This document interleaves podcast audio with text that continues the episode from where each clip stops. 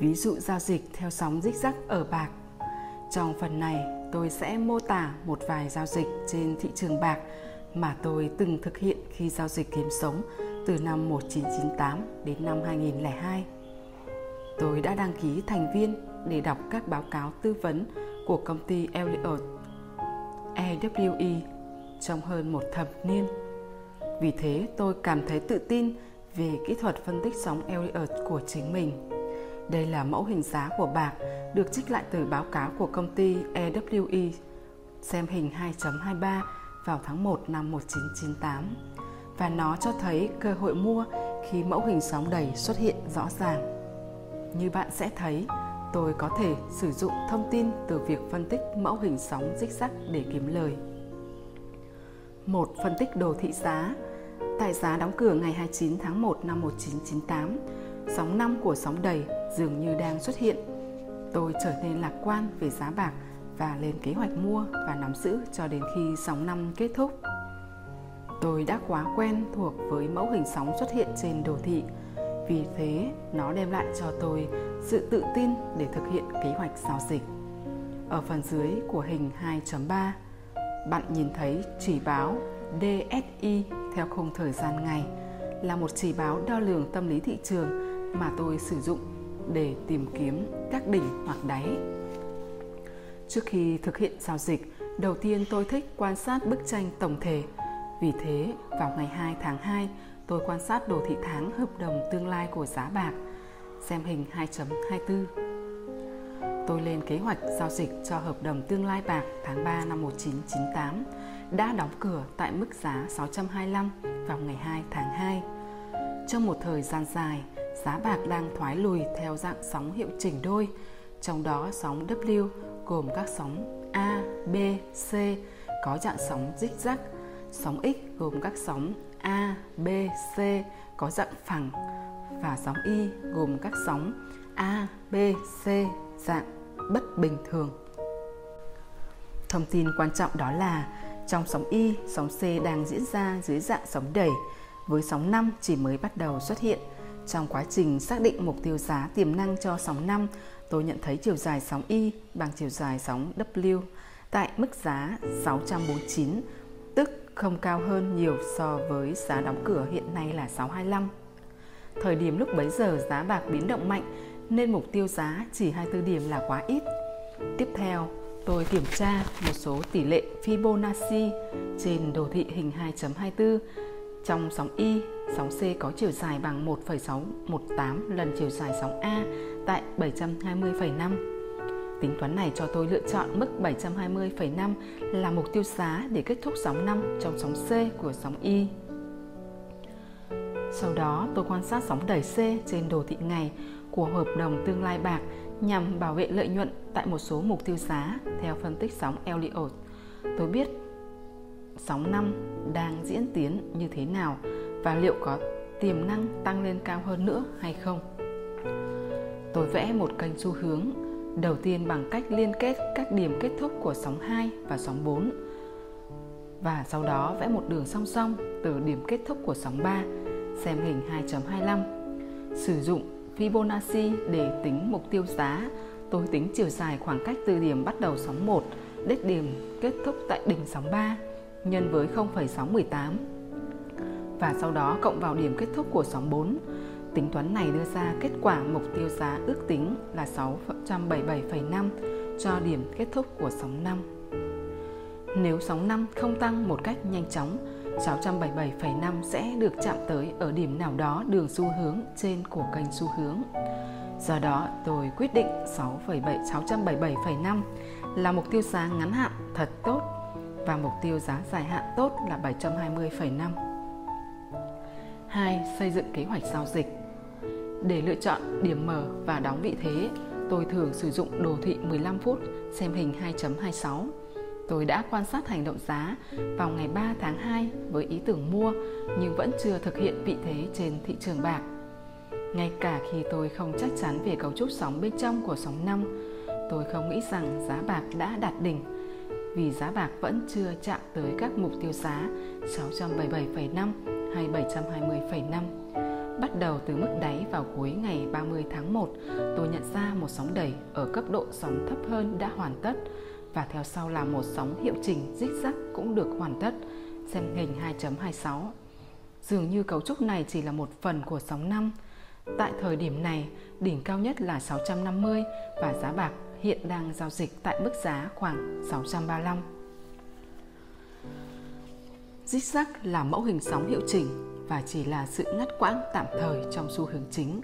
Do đó, sau khi hoàn tất mẫu hình sóng hiệu chỉnh dạng zigzag, chắc chắn chuyển động tiếp theo của giá bạc là tăng giá nhưng vẫn nằm trong sóng năm. Nếu có bằng chứng cho thấy sóng năm của sóng đẩy đã hoàn thành, điều này sẽ rất quan trọng vì các chuyển động giá sau đó một khi cũng đã được hoàn thành sẽ tạo ra một sóng đẩy khác để đạt tới đỉnh mới cao hơn. Nói cách khác, chúng ta đang có một tín hiệu giao dịch theo sóng hiệu chỉnh dạng zigzag. Vâng, chúng ta đã có bằng chứng cho khả năng hoàn thành của sóng 5 và sóng hiệu chỉnh zigzag. Sóng đẩy được định hình bởi kênh xu hướng, trong đó sóng 5 đạt tới đường trên của kênh sóng. Thực tế, mức giá 653,5 chỉ cao hơn 3 sen so với mục tiêu giá 653 của sóng 5 khi tính theo công thức chiều dài sóng 1 trừ 3 nhân với tỷ lệ Fibonacci 0,618 xeo hình 2.27. Có nhiều bằng chứng khác ủng hộ cho sự kết thúc của sóng 5 như thể hiện trong hình tiếp theo xem hình 2.28. Nếu sóng 5 đã kết thúc tại 650 thì điểm kết thúc sóng 4 nên chia toàn bộ khung giá của sóng đầy thành hai phần bằng nhau, chính là mối quan hệ Fibonacci trong một sóng đầy hoàn chỉnh. Đây được gọi là bộ chia Fibonacci để chia toàn bộ khung giá thành các phần theo tỷ lệ vàng. Một bằng chứng khác ủng hộ cho lý tưởng sóng zigzag trên đồ thị khung thời gian 15 phút đã hoàn tất. Như bạn thấy trong hình 2.29, sóng zigzag được hình thành trong một kênh giá và gần như đạt mức thoái lùi 0,382 so với sóng đẩy trước đó. Lưu ý, sóng C gần như đã chạm đường xu hướng dưới của kênh giá này. Ngoài ra, hình 2.30 cho thấy chiều dài sóng C bằng chiều dài sóng A tại mức 631,5, một bằng chứng cho thấy đây có thể là đáy của sóng zigzag. Quan sát trên đồ thị hình 2.29, giá bạc có vẻ như đã phá vỡ đường xu hướng trên của kênh giá tạo nên sóng zigzag. Dẫu vậy, đó cũng là một bằng chứng khá rõ ràng về khả năng hoàn thành của sóng zigzag và sóng đẩy tăng giá kế tiếp đã bắt đầu. Đây là thời điểm thích hợp để mua. Tôi đã gọi cho người môi giới để mua hợp đồng quyền chọn mua đối với bạc. Nhưng trước đó, người môi giới đã gửi cho tôi một bài báo có nội dung như sau. Tin tức cảnh báo Warren Buffett, người đại diện của Hathaway đã mua 129,7 triệu won bạc từ tháng 7 năm 1997 đến tháng 1 năm 1998. Trong hình 2.31, bạn thấy giá bạc tăng vọt giống như kỳ vọng mà tôi phân tích. Giá bạc đã bắn vọt lên như một tên lửa, chạm tới mức đỉnh cao 663 và đóng cửa ở mức 661,5. Thông thường, những cú tăng giá kiểu thổi bùng lên xuất hiện gần với điểm kết thúc với xu hướng, chứ không phải điểm giữa hay bắt đầu xu hướng. Vì thế, sau đó tôi nghĩ, bây giờ tôi nên làm gì liệu có nên tiếp tục nắm giữ khi mọi người đang đổ xô mua dựa trên hành động của Buffett? Tất nhiên, tin tức về hành động mua của Buffett đã làm hỏng toàn bộ chiến lược của tôi vì tôi không muốn chạy theo đám đông. Trong khi đó, phân tích sóng Elliott nói cho tôi biết rằng giá bạc sẽ còn tăng cao hơn nữa khi có thêm nhiều người mua mới. Vì thế, đây là tình huống khiến tôi lúng túng. Liệu tôi có nên trở thành một người giao dịch theo quan điểm đối lập và đứng ngoài thị trường hay vẫn tuân thủ chiến lược giao dịch bất kể tin tức mới này? Tôi lưỡng lự giữa nhiều lựa chọn thành động. Liệu tôi có nên mua? Liệu tôi có chờ đợi điểm kéo ngược? Hoặc tôi có nên tháo chạy? Nhìn lại quá khứ một khi tôi đã xác định sóng a và sóng b trong sóng zigzag tôi thường vẽ một kênh xu hướng trước khi chờ đợi sóng c hoàn thành Trước khi thông tin mới về hành động mua của Buffett được công bố, tôi đã đặt lệnh chờ mua với nhà môi giới của mình hợp đồng tương lai bạc tháng 3 với mức giá cao hơn so với đỉnh kênh giá. Trong lệnh này, tôi đã có lệnh dừng lỗ bảo vệ. Mặc dù đây là một thị trường chuyển động giá nhanh, nhưng tôi đã có sự chuẩn bị. Mặc dù vậy, tại thời điểm này, hình 2.32 cho thấy dường như xu hướng tăng của giá bạc đã kết thúc vào ngày 3 tháng 2. Bạn có thể nhìn thấy giá bạc đang đóng cửa tại mức giá 677,5 gần với đường xu hướng trên của kênh xu hướng. Mặc dù vậy nên nhớ có một mục tiêu giá khác tại 720,5. Theo đó, sóng C bằng 1,618 lần chiều dài sóng A. Tôi đã dự tính rằng mặc dù giá bạc có thể đã gần tới điểm kết thúc của thị trường tăng giá, nhưng nó vẫn còn có thể tiếp tục tăng cao hơn. Có thể những tin tức này là tín hiệu cho thấy giá đang gần đạt đỉnh, mặc dù chúng chưa chắc chắn đã đạt đỉnh. Tôi vẫn tiếp tục lập kế hoạch mua trong vài ngày tới Chìa khóa ở đây là bám chặt phân tích của tôi về khả năng đạt tới mục tiêu giá 720,5 và không sử dụng tin tắc mới này như là một chỉ báo về quan điểm đối lập để thoát ra khỏi thị trường. Hình 2.33 cho thấy điều gì xảy ra tại thời điểm mở cửa ngày 4 tháng 2. Đó là một khoảng trống tăng giá. Giá bạc chạm mức 684 trước khi bắt đầu chuyển động đi ngang. Tôi quyết định chờ đợi điểm kéo ngược để lấp khoảng trống này, nhưng sau hơn một tiếng rưỡi, vẫn không lấp được khoảng trống này. Chuyển động đi ngang trông giống như một nền giá kiến tạo để bắt đầu xu hướng tăng hơn là giảm. Vì thế, tôi mua 10 hợp đồng tháng 3 tại mức giá 678,5. Tôi lập kế hoạch giao dịch khoảng 40 hợp đồng, chia lệnh giải ngân thành nhiều lần tại các mức giá khác nhau. Mục tiêu giá của tôi vẫn là 720,5 và lệnh dừng lỗ đặt tại 670. Ngay phía dưới điểm kết thúc khoảng trống là 671. Tôi xác định nếu như giá phá vỡ mức 671, phe bán sẽ lập tức đổ ra và lấp đầy khoảng trống tại mức giá 663. Đó là một khoản lỗ mà tôi không muốn gặp phải. 3. Quản trị giao dịch Ban đầu, tỷ số lợi nhuận trên rủi ro của tôi là 5, 1 hoặc 42 sen lợi nhuận so với 8,5 sen rủi ro. Nhưng tôi thay đổi tỷ lệ lợi nhuận trên rủi ro bằng cách thực hiện loại lệnh OCO bao gồm một lệnh thị trường bán 10 hợp đồng tháng 3 tại mức giá 698 và một lệnh dừng lỗ ở 670. Tôi thường sử dụng chiến lược này để đặt lệnh dừng lỗ và đặt lệnh chốt lãi tại cùng một thời điểm. Loại lệnh này đặc biệt hữu ích nếu như tôi cảm thấy không tự tin để nắm giữ vị thế qua đêm. Tại sao tôi chọn mức 698 để chốt lợi nhuận Vâng, tại thời điểm đó, mặc dù tôi không hoàn toàn sử dụng phân tích sóng Elliott nhưng tôi sử dụng một vài bí kíp thị trường. Một trong những bí kíp này là bất cứ khi nào thị trường ở gần các con số làm tròn lớn. Chúng thường là các mức kháng cự và giá thường bị dội xuống. Như chúng ta sẽ thấy trong phần sau, bí kíp này khiến tôi mất đi một khoản lợi nhuận. Trong trường hợp này, giá bạc đang giao dịch quanh vùng giá 6 đô mỗi ounce và tăng vọt lên 7 đô mỗi ounce Mặc dù mục tiêu giá của tôi là 7,2 đô, nhưng lúc đó tôi không kỳ vọng giá bạc sẽ sớm vượt qua mức 7 đô quá sớm. Trong khoảng thời gian này, tôi không muốn bổ sung thêm vị thế, đặc biệt nếu chúng ta đang ở gần giai đoạn điều chỉnh. Như bạn thấy trong hình 2.34, giá bạc tiếp tục tăng lên cao hơn. Nhưng khi giá bạc chạm mức 687, tôi nhận ra đây không phải là một đợt kéo ngược vì nó đã có nhiều thời gian để lấp khoảng trống nhưng nó vẫn không thể lấp được khoảng trống này. Vì thế tôi mua thêm hai hợp đồng tháng 3 tại mức giá 682,5. Như vậy tôi mua 12 hợp đồng tại mức giá bình quân là 6,79,17 khi thị trường tăng lên cao hơn, tôi nâng lệnh dừng lỗ lên. Hãy chú ý về thị trường tăng giá của bạc.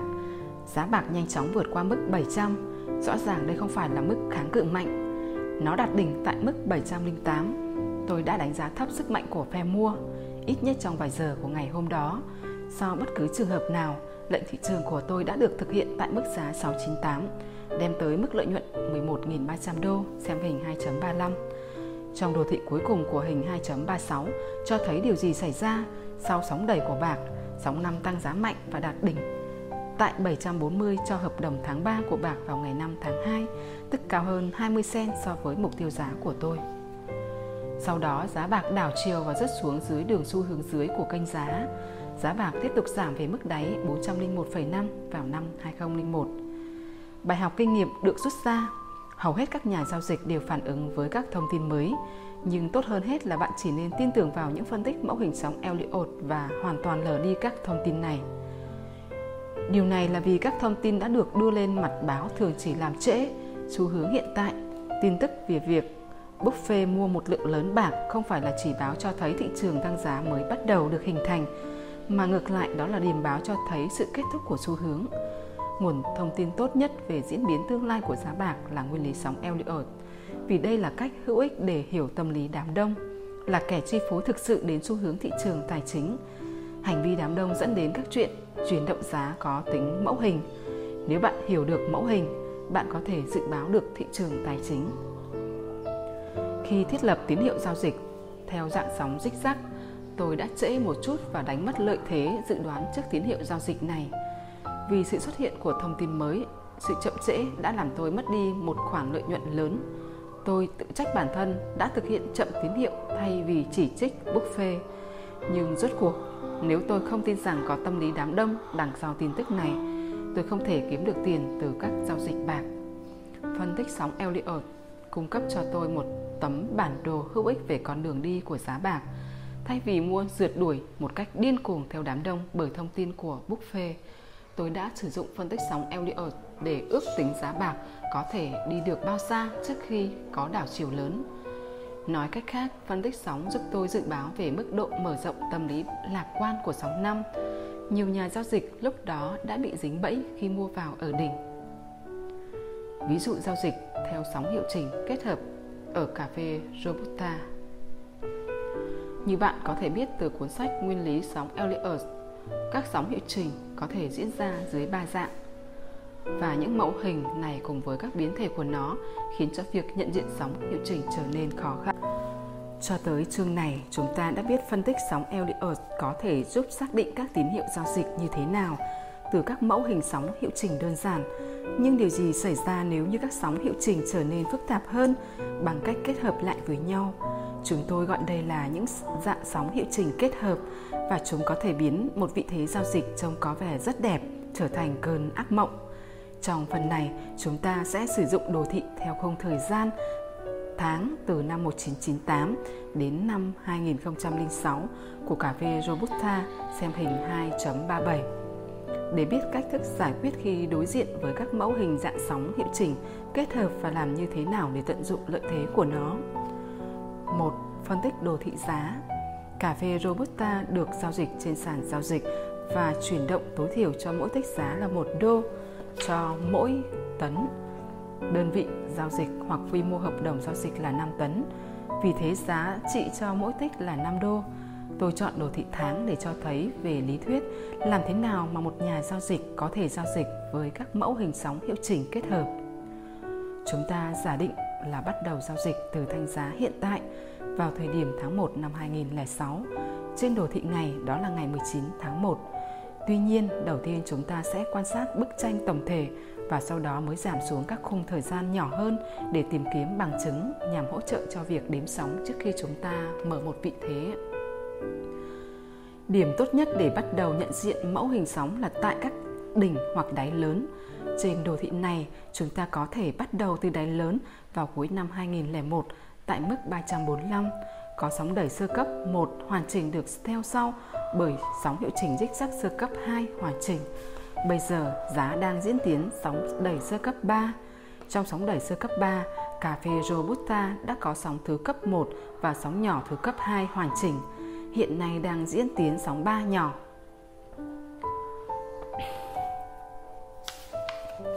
tôi có thể đánh nhãn các sóng nhỏ là 1 và 2 trong sóng thứ cấp 3. Chúng ta có nhìn thấy sóng 1 bao gồm 5 sóng nhỏ hơn nữa bên trong, từ 1 đến 5 được theo sau bởi sóng hiệu chỉnh 2 có dạng bất bình thường.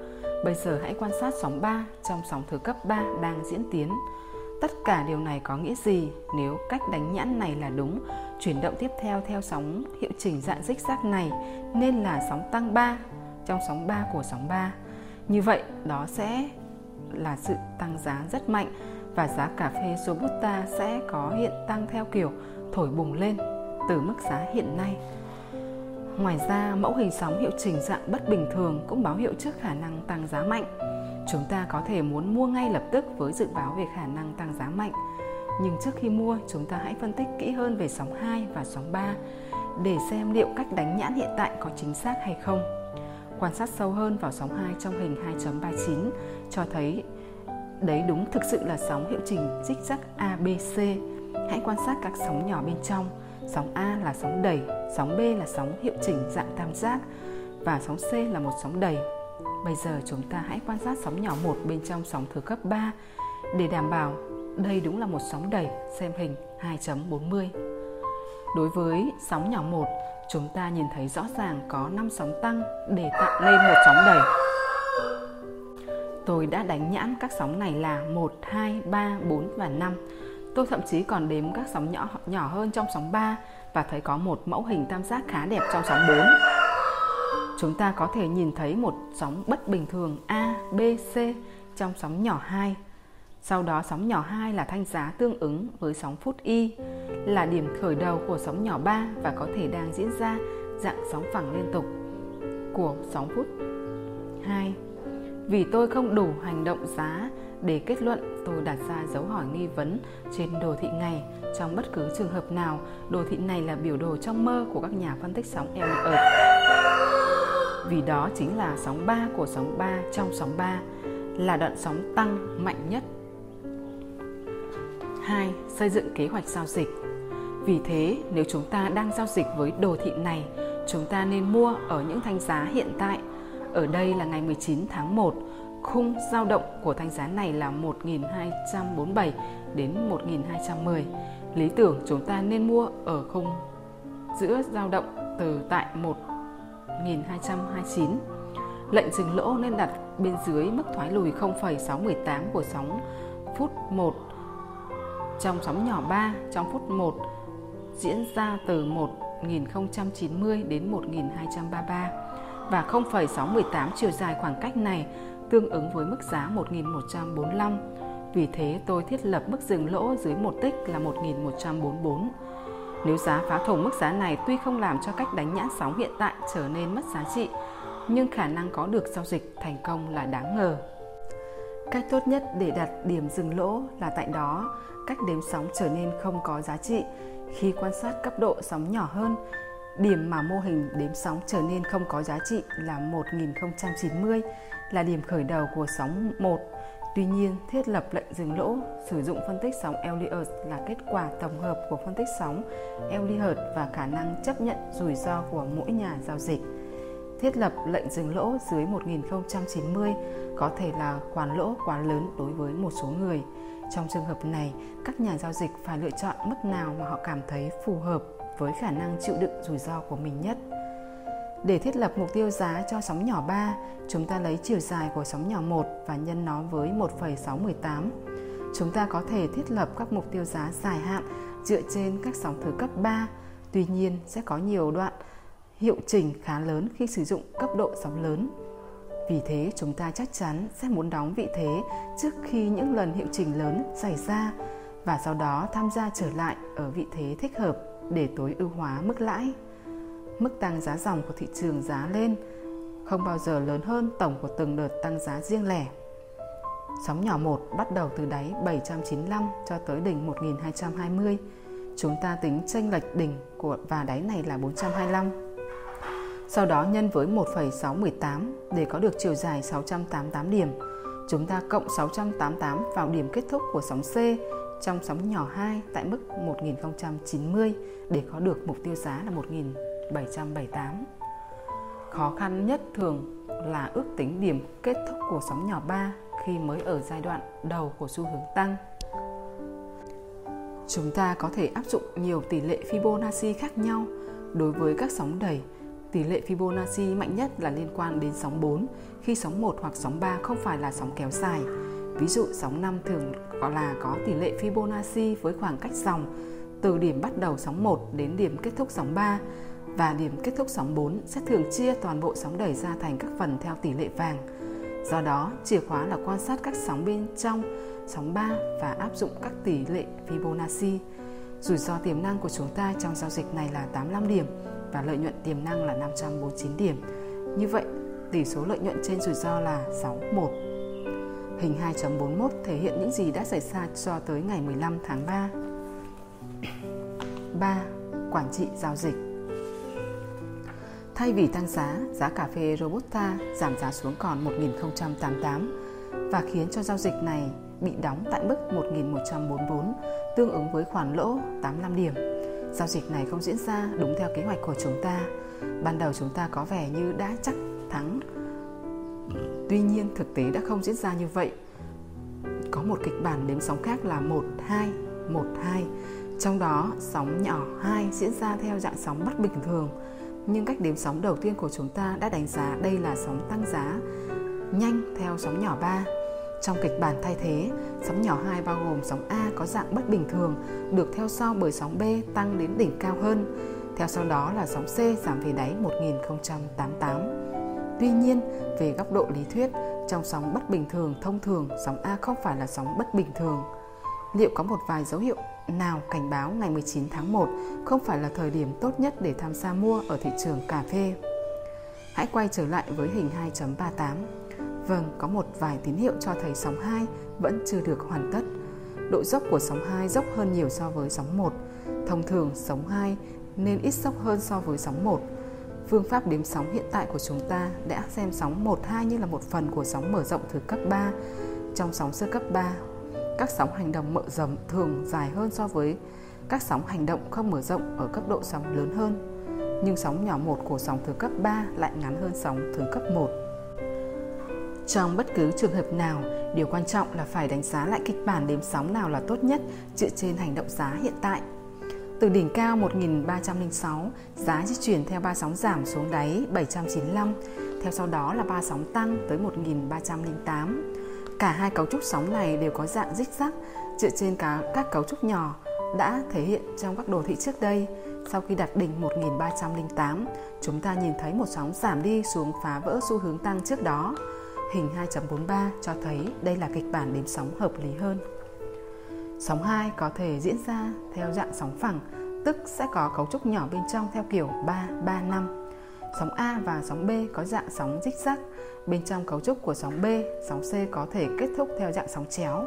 Nếu điều này xảy ra, chúng ta kỳ vọng có một đợt giảm khác của sóng C trở về đáy 795. Liệu chúng ta có nên bán để thu lợi từ sóng C giảm giá này? Câu trả lời là không tốt nhất là không nên làm gì cả và chỉ chờ đợi, chỉ còn có những kịch bản đếm sóng khác. Chúng ta phải quan sát hành động giá để xem liệu mẫu hình này có thể là dạng sóng hiệu chỉnh đôi X WXY như hình 2.24 hay không. Nếu sóng W và X là dạng dích giác thì sóng Y nên có dạng sóng phẳng hoặc tam giác. Mặc dù vậy, sóng Y không nên có dạng dích giác vì theo cấu trúc sóng zigzag đôi, sóng X không vượt quá điểm khởi đầu của sóng W. Hãy chờ xem trong vài ngày tới thị trường sẽ diễn ra theo kịch bản nào. Bây giờ là thời điểm ngày 2 tháng 6 và thị trường vẫn đang ở trong thế đi ngang như hình 2.45. Sau đây là câu hỏi từ đỉnh cao 1306, liệu sóng 2 có kịch bản sóng phẳng như hình 2.43? Đó là một dấu hỏi vì từ đỉnh cao 1308 không có bằng chứng nào cho thấy sóng C giảm giá có 5 sóng. Dường như đang diễn ra theo 3 sóng. Quan trọng hơn, trong sóng phẳng, sóng C thường có độ dốc lớn hơn so với sóng A. Tại thời điểm này, sóng C có vẻ như ít dốc hơn so với sóng A. Vì thế, sóng 2 có nhiều khả năng có dạng sóng hiệu chỉnh đôi, trong đó sóng Y có thể có dạng phẳng hoặc dạng tam giác. Nếu diễn ra theo dạng phẳng, giá sẽ còn quay trở lại đỉnh cũ 1308 hoặc thậm chí cao hơn và sau đó giảm trở lại theo cấu trúc năm sóng. Một khả năng khác là sóng Y có thể diễn ra dạng tam giác. Hình 2.46 thể hiện diễn biến thị trường trong những ngày gần đây trên khung đồ thị ngày. Chúng ta có thể nhìn thấy chuỗi cấu trúc của ba sóng được hình thành bên trong các sóng A, B, C và dư của sóng tam giác hình 2.47 thể hiện kịch bản đỉnh sóng dạng tam giác. Chúng ta vẫn chưa nên vội vàng giao dịch, hãy tiếp tục chờ đợi trong vài ngày tới để xem điều gì sẽ xảy ra. chúng ta biết rằng trong một tam giác hội tụ, sóng E không nhất thiết phải vượt qua đáy của sóng C. Chúng ta sẽ có một lợi nhuận tiềm năng lớn so với một mức rủi ro nhỏ bằng cách chờ cho đến khi sóng E xuất hiện và sau đó mua vào, thiết lập một lệnh dừng lỗ dưới một tích so với đáy sóng C tại 1095. Ý tưởng cho kế hoạch giao dịch này là dự đoán cú tăng theo kiểu kiếm đâm sau khi thoát khỏi mẫu hình tam giác tương ứng với sóng tăng 3. Đây chính là chấp nhận mức rủi ro nhỏ để có được lợi nhuận tiềm năng lớn mà các nhà giao dịch chuyên nghiệp thường sử dụng. Trong hình 2.48, giá đã bật tăng từ ngày 7 tháng 6. Sự sụt giảm gần đây có thể là sóng E, là cái chân cuối cùng trong sóng hiệu chỉnh dạng tam giác. Nếu điều này là đúng, chuyển động tiếp theo nên là sự tăng giá mạnh. Vậy liệu sóng Y sẽ có dạng phẳng thay vì dạng tam giác? Trong trường hợp này, giá vẫn có thể tăng lên sóng B của sóng phẳng đến đỉnh cao của sóng X, tức tại mức giá 1308. Do đó, chúng ta có thể mua ở khung giá hiện tại của thanh giá hiện tại là từ 1136 đến 1113. Chúng ta giả định rằng chúng ta có thể mua ở vùng giữa của khung giá tại 1125. Sau đó chúng ta thiết lập một lệnh dừng lỗ một tích dưới đáy của sóng C là tại 1094. Về phía mục tiêu giá, chúng ta có thể thiết lập cao hơn một tích so với đỉnh của sóng X là tại 1309. Trong bất cứ tình huống nào, sóng Y là dạng phẳng hay đợt tăng giá mạnh sau khi thoát khỏi tam giác theo sóng 3, chúng ta vẫn sẽ chặn phải mức giá này. Như vậy, kế hoạch giao dịch này có rủi ro tiềm năng là 31 điểm và lợi nhuận tiềm năng là 184 điểm. Tỷ số lợi nhuận trên rủi ro là 61. Một chiến lược khác ít năng động hơn và thận trọng hơn là chỉ mua sau khi giá vượt qua đường xu hướng nối đỉnh B và D. Dựa trên tiềm năng tăng theo kiểu kiếm đâm của sóng tam giác, bạn có thể đặt một lệnh chờ mua để mua khi giá vượt qua vài tích giá so với đường xu hướng BD. Hãy xem cú tăng giá mạnh từ đáy ngày 28 tháng 6 để thấy giao dịch này tốt như thế nào. Xem hình 2.49. Giá phá vỡ đường xu hướng BD cho thấy sóng hiệu chỉnh dạng tam giác đã kết thúc và khôi phục lại xu hướng tăng giá bằng sóng tăng. Nhưng vẫn còn nhiều việc khác phải làm. Chúng ta vẫn cần phải xác định điểm kết thúc của sóng E nhằm nâng lệnh dừng lỗ về dưới một tích của đáy sóng E. Nếu tam giác đã hoàn tất, giá không nên phá thủng đáy của sóng E. Xác định điểm kết thúc của sóng E cũng sẽ giúp chúng ta đếm chính xác sóng đẩy đầu tiên trong sóng 3. Do đó, chúng ta nên đặt lệnh dừng lỗ dưới một tích so với đáy 1123 và dùng nó như là điểm bắt đầu của sóng đầy tiếp theo. Một lệnh dừng lỗ thận trọng hơn là ngay bên dưới đường xu hướng BD. Lưu ý, bạn phải chờ đợi cho đến khi giá phá vỡ đường xu hướng BD mới tham gia giao dịch. Lựa chọn mức dừng lỗ nào tùy thuộc vào khả năng chấp nhận rủi ro của mỗi nhà giao dịch. Hãy di chuyển đến ngày 7 tháng 7 và xem điều gì đã xảy ra xem hình 2.50. Giá đã có khoảng trống tăng giá và tạo ra một cú tăng giá kiểu kiếm đâm rất mạnh sau khi thoát ra khỏi mẫu hình tam giác. Mẫu hình bây giờ có thể đếm được các sóng 1, 2, 3, 4, 5 của sóng 1 trong sóng 3. Mức đỉnh bây giờ là 1327, giá có thể còn tiếp tục tăng cao hơn. Nhưng hãy xem giá có thể vượt mục tiêu giá bao xa và hãy xem có đủ năm sóng tăng hay không. Đó là thời điểm tốt để đóng vị thế bên trong khung giá 1327 đến 1250. Giả sử chúng ta đóng vị thế tại khoảng giữa của khung giá này là 1289 và mang lại một khoản lợi nhuận 164 điểm.